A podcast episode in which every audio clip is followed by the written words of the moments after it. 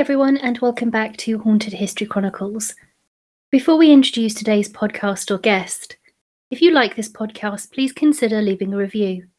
It costs nothing, but it helps share news of the podcast and guests I feature with others interested within the paranormal.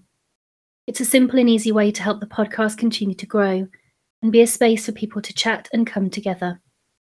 If you haven't already found us on the Haunted History Chronicles website, Instagram, Facebook, or Twitter, you can find links to all social media pages in any of the notes for an episode. Come and join us to get involved and gain access to additional blogs, news, and updates. And now, let's get started introducing today's episode.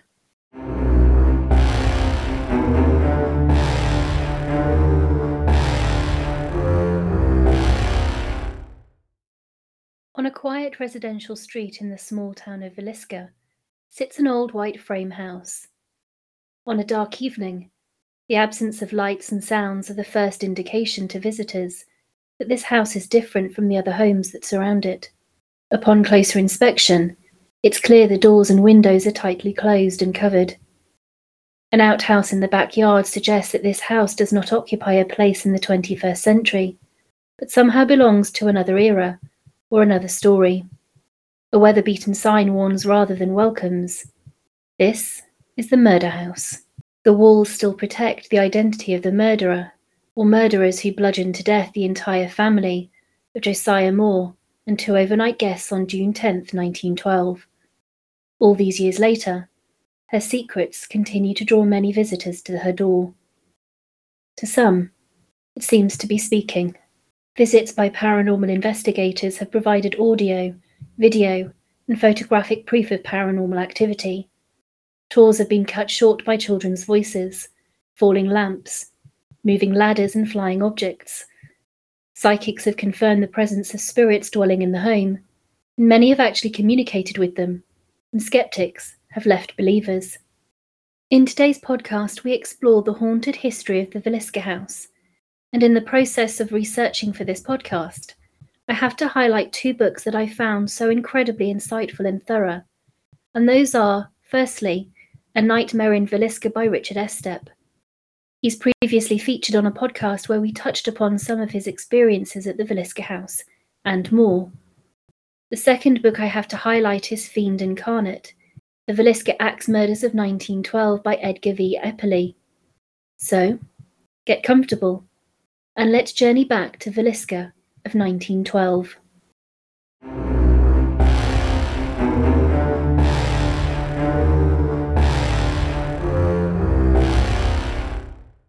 On April 15, 1912, the RMS Titanic would sink in the frigid waters of the Atlantic Ocean.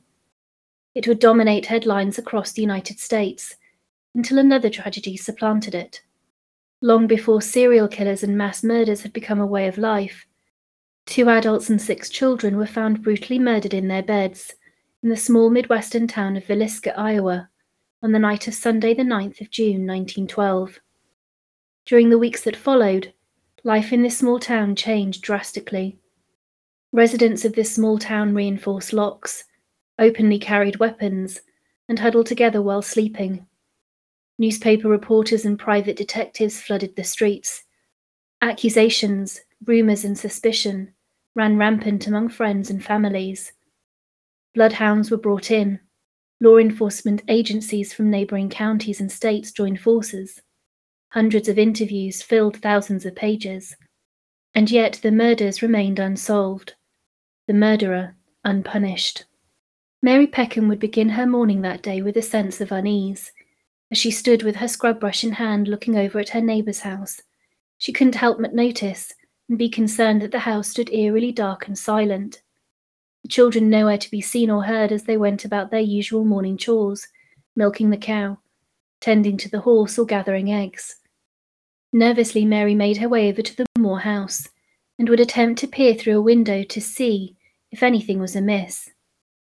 Finding her view blocked by a tightly drawn shade, she next made her way to the kitchen door, only to find it locked. The house was not yet ready to reveal its macabre secrets.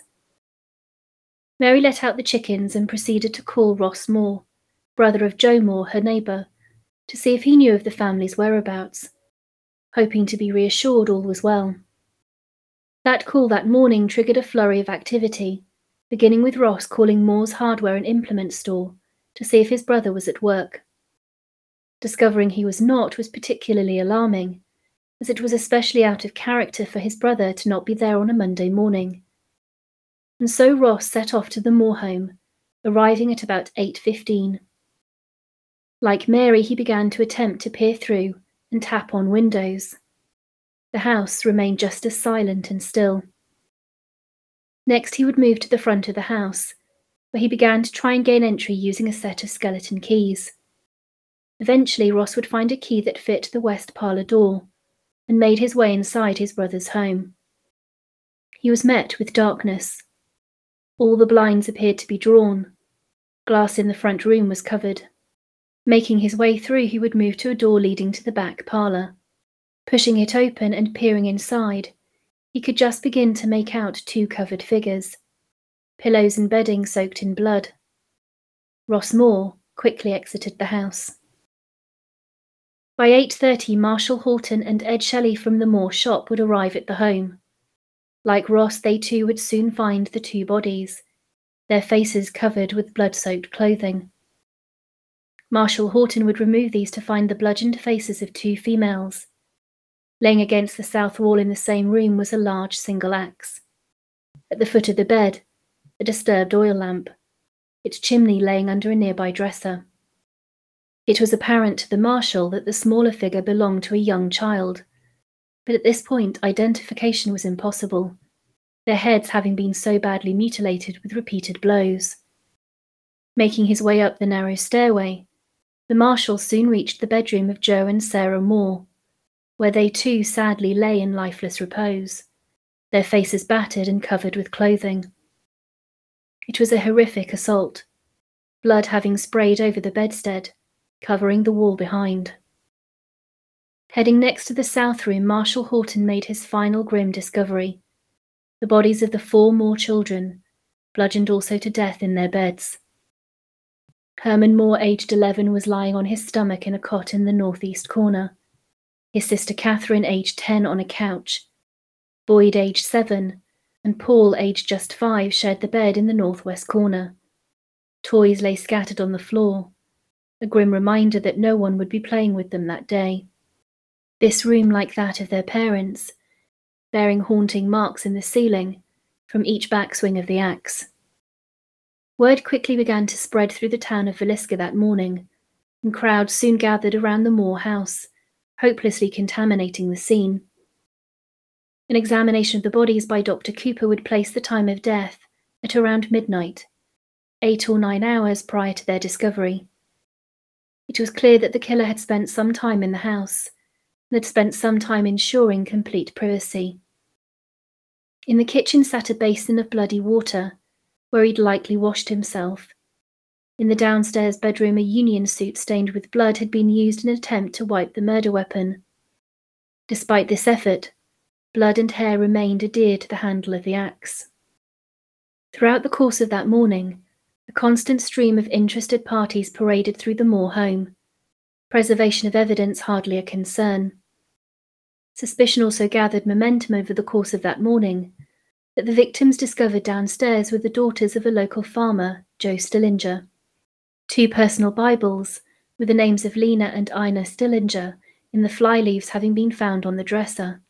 Both girls, aged 12 and 9, had planned to stay overnight at their grandmother's house in town after attending Sunday church. After discovering their grandmother unwell, they instead had spent the afternoon with their friends Catherine and Herman Moore, and had hatched a plan to stay with them overnight. By 10 a.m. that Monday morning, Joe and Sarah Stillinger were becoming increasingly alarmed because their daughters had not returned home. They made frantic and panicked calls to the Moore home. Central operators would not ring the number through. On the third attempt, an operator would blurt out that they were all dead to a shocked Mrs. Stillinger.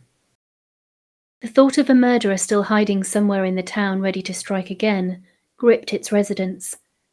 Pet dogs were used as bloodhounds and began searching alleyways, barns, and outhouses, until trained search dogs arrived and joined the efforts. The search continued until they could go no further. Nobody had been found. Villisca could not rest easy. Neighbours took to sleeping together. Sales of locks soared. Crude alarms and tripwires were fashioned across door frames. Gossip and speculation surrounding possible suspects was fiercely discussed on people's lips. The sensational crime led to nearly 10 years of investigations and trials. The small southwest Iowa town of Villisca split over the guilt or innocence of a local businessman and state senator. Travelling minister from England with a history of window peeping was charged and tried.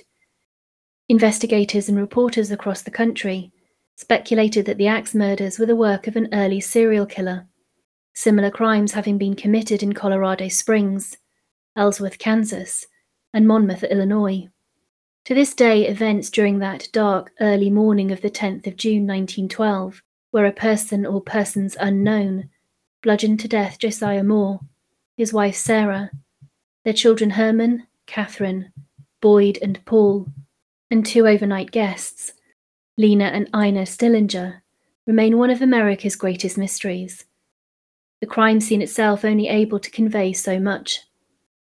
Competing theories surrounding the case suggest that the killer broke in while the Moors were at church, hiding in the attic or in a closet for several hours until the lights were extinguished and they were safe to embark on a killing spree. Others believe they entered much later, after the residents were asleep. Whatever the means of entry, the killer dispatched the adult threat first, before moving on, as most believed, to the Moore children, and finally moving downstairs and killing the Stillinger girls.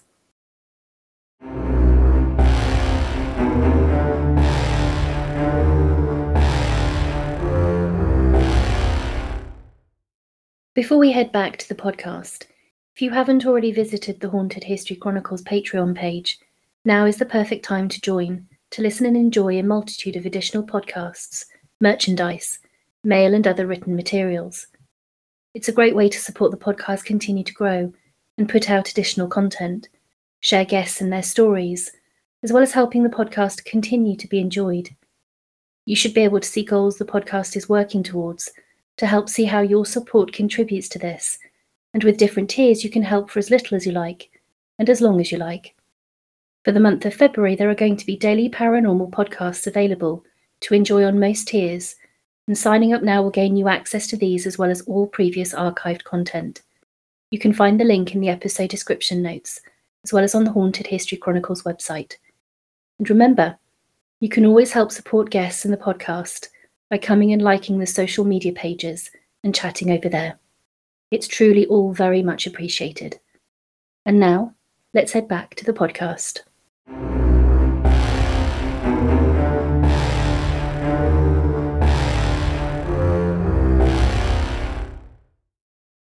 The house today has a fearsome reputation, with many visiting seeking an encounter with something otherworldly, drawn for the history as well as the ghosts, sometimes getting more in the process.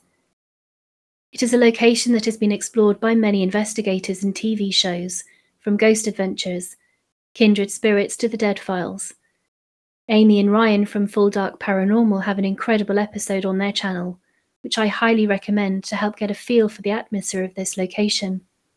I'll make sure to share their link in the notes for the podcast to watch, as they had some fascinating experiences during their overnight investigation. It's a location if you're interested in seeing the wealth of reports at the house, and I highly recommend reading a copy of Richard Estep's book, A Nightmare in Villisca, as he chronicles and writes about a lot of the activity experienced by others before writing about his own investigations and experiences from spending time there. It's one, as I mentioned at the outset, I enjoyed briefly chatting to Richard about a few weeks ago for the podcast. One of the aspects that Richard covers are the four possible explanations surrounding the activity experienced at the house and neighbouring home. The first school of thought being activity is linked to the victim still lingering inside the house. Richard himself recorded childlike giggles. Others believe that the killer, or killers, or some kind of energy associated with him, are responsible, and this would explain many of the more violent events which have taken place inside the house, some of which have included injury to investigators who have reported physically being attacked or causing self harm. Theory number three holds that a non entity is drawn to the location because of the negative energy generated by the murders. It's a theory that requires you to believe in such entities, and so therefore, if you don't, may not be one that you hold true. The fourth theory is that the house is haunting itself. The idea that an entity has somehow been created out of the many energies and thoughts which have passed through the property. It's one I'd like to explore a little bit further. A thought form is a mental image that you are consciously creating in your mind. In spiritual circles, it's said to exist in both the mental and astral plane. They are generally placed in three categories the image of the thinker, which is simply the appearance of an individual in two places simultaneously, an image of a material object associated with the thought, an independent image expressing the inherent qualities of the thought. People often use meditation or even hypnotherapy to create a thought form. It's thought that people can also manifest a thought form when you have a group of people concentrating on the same thing. Thought form is not something you can see physically with your own eyes. Only the person manifesting it can see it in their mind, as if they've created it. Spiritually, as it exists in the astral plane, some psychics or clairvoyants are said to be able to detect this thought form in the form of energy. They see it present itself as energy waves within a person's aura. A thought form is a more temporary manifestation of this created item or person, and in a lot of ways is still controlled by your thought, as it doesn't have its own will. The more permanent version of this is known as a tulpa. A tulpa comes from Tibetan Buddhism, where it's a consciously created being or object. In the same way it is consciously created, it is thought that a person can also unknowingly create a tulpa. When you look at the meaning of the word tulpa, it means to build or construct. It is a much more complex version of a thought form, as it develops its own sentience and own will. In modern day society, people commonly will use lucid dreaming to create their own tulpa. They think of it almost as an imaginary friend they can communicate with at will and help them through certain things in life. A tulpa is thought to always be growing and learning. In the same way our dreams can turn bad, so can a tulpa. Many people report their tulpa has turned on them and caused a lot of trouble in their life. In some cases, it's taken years to get rid of them. On an interesting level, when you think of a group of people somehow manifesting a form of tulpa just by thinking about it, some people believe that a lot of religious figures or creatures are actually a form of tulpa. A famous creature such as Bigfoot could be a type of tulpa. Sightings of Nessie the Loch Ness Monster again could in theory be a form of tulpa. One of the more popular theories at the moment is that of Slenderman. It's a fictional figure that was created as a part of a Photoshop competition and soon found its own lore created on the storytelling website Creepypasta. Even though this is an entirely made up creature, people claim they have seen this figure in real life. Could widespread belief in something form its own tulpa? What if you apply this train of thought to modern day paranormal investigating? When you have people going to a location thinking in detail about what something looks like and how it moves, could you manifest it into existence? To test this theory, there was a parapsychology experiment in the early 1970s, which set out to do exactly that. This would become known as the Philip experiment. In 1972, a group of Canadian parapsychologists came together to create a ghost to prove that the human mind could conjure a spirit through expectation imagination, and visualization. There was even a movie made inspired by this case called The Quiet Ones. The experiment was led by a world renowned self proclaimed expert on poltergeists, Dr. A. R. G. Owen. His goal was very simple gather a group of people, none of which were mediums or sensitive to the paranormal, and have them use their collective thought to see if they could conjure a ghost to appear. The Philip experiment was born. The first phase of the experiment was to create a fictional character who would become the ghost. To do this, a backstory needed to be created. Dr. Owen came up with the name Philip Aylesford, and gave him a very tragic backstory. Keeping in line with a lot of ghost stories, it ended with a sad and tragic end. The story they created says that Philip was an Englishman from the 1600s. He was a supporter of the king and of the Catholic religion, which was very common for that period of time. He married the daughter of his neighbour, who was a very attractive woman, but had a very cold and frigid personality called Dorothea. One day Philip went out riding his horse. Near the boundary of his property, he came across a gypsy campsite, where he met and fell in love with a beautiful gypsy girl with dark, enchanting eyes. Her name was Margot, and it was love at first sight. He secretly brought her back to live in the gatehouse near the stables of Diddington Manor, which was the home he shared with his wife. Dorothy, however, would go on to discover Margot and accuse her of witchcraft and stealing her husband. Margot was subsequently put on trial, and Philip was too scared to defend his beloved Margot and speak the truth.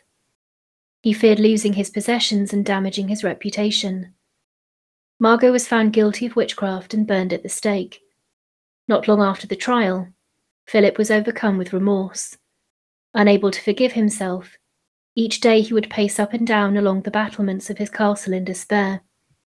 One day his body was found at the bottom of the battlements, where he had thrown himself in an act to forever rid himself of the guilt he carried.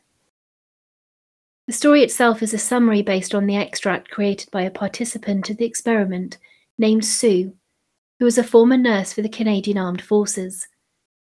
Now that the story was created, the next step of the experiment was to choose the people who would make Philip's story literally come to life.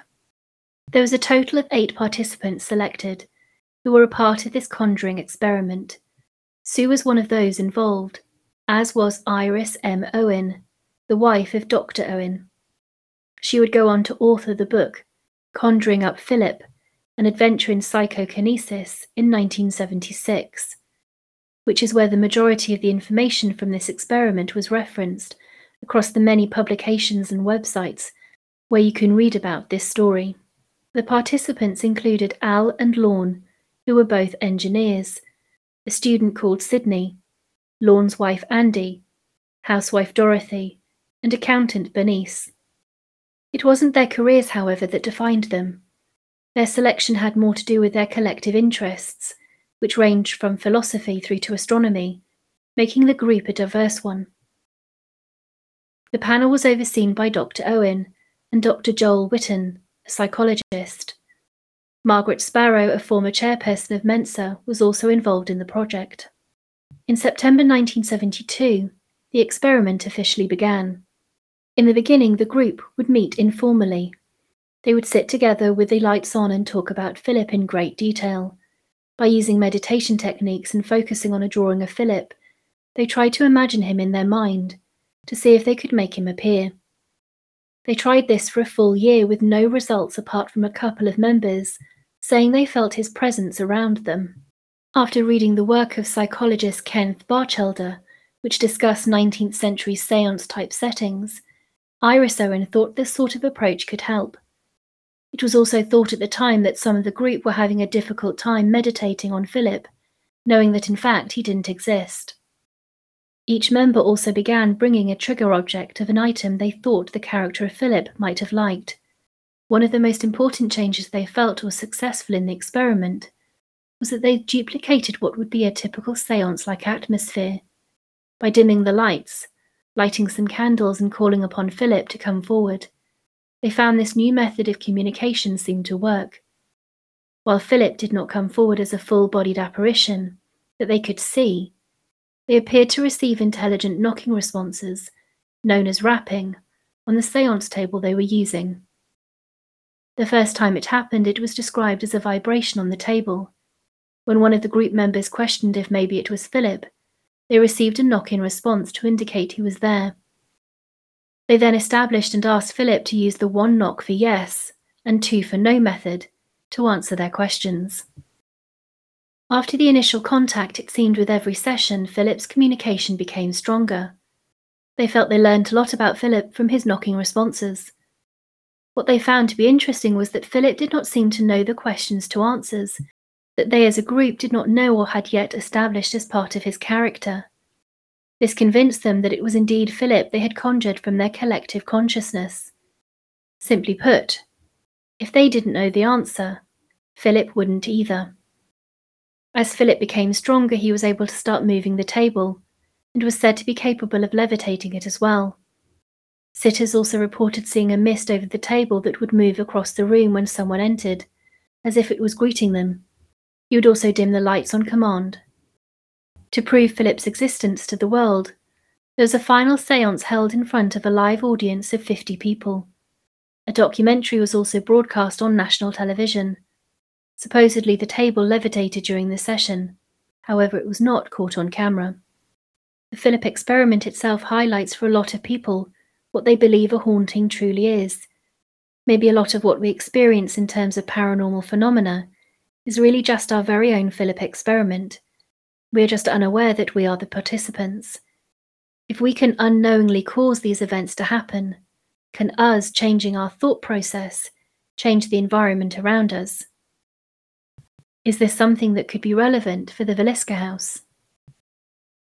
With thousands having entered the property over the years, fueled by ghost stories, TV shows, books, podcasts, and other sources, it's a valid question to consider and ask whether all of that has created a thought form that has grown and strengthened it's certainly a theory that to me holds a lot of weight and intrigue. But all of us could partly be responsible in some way. Thank you for listening. See you next time. Bye for now.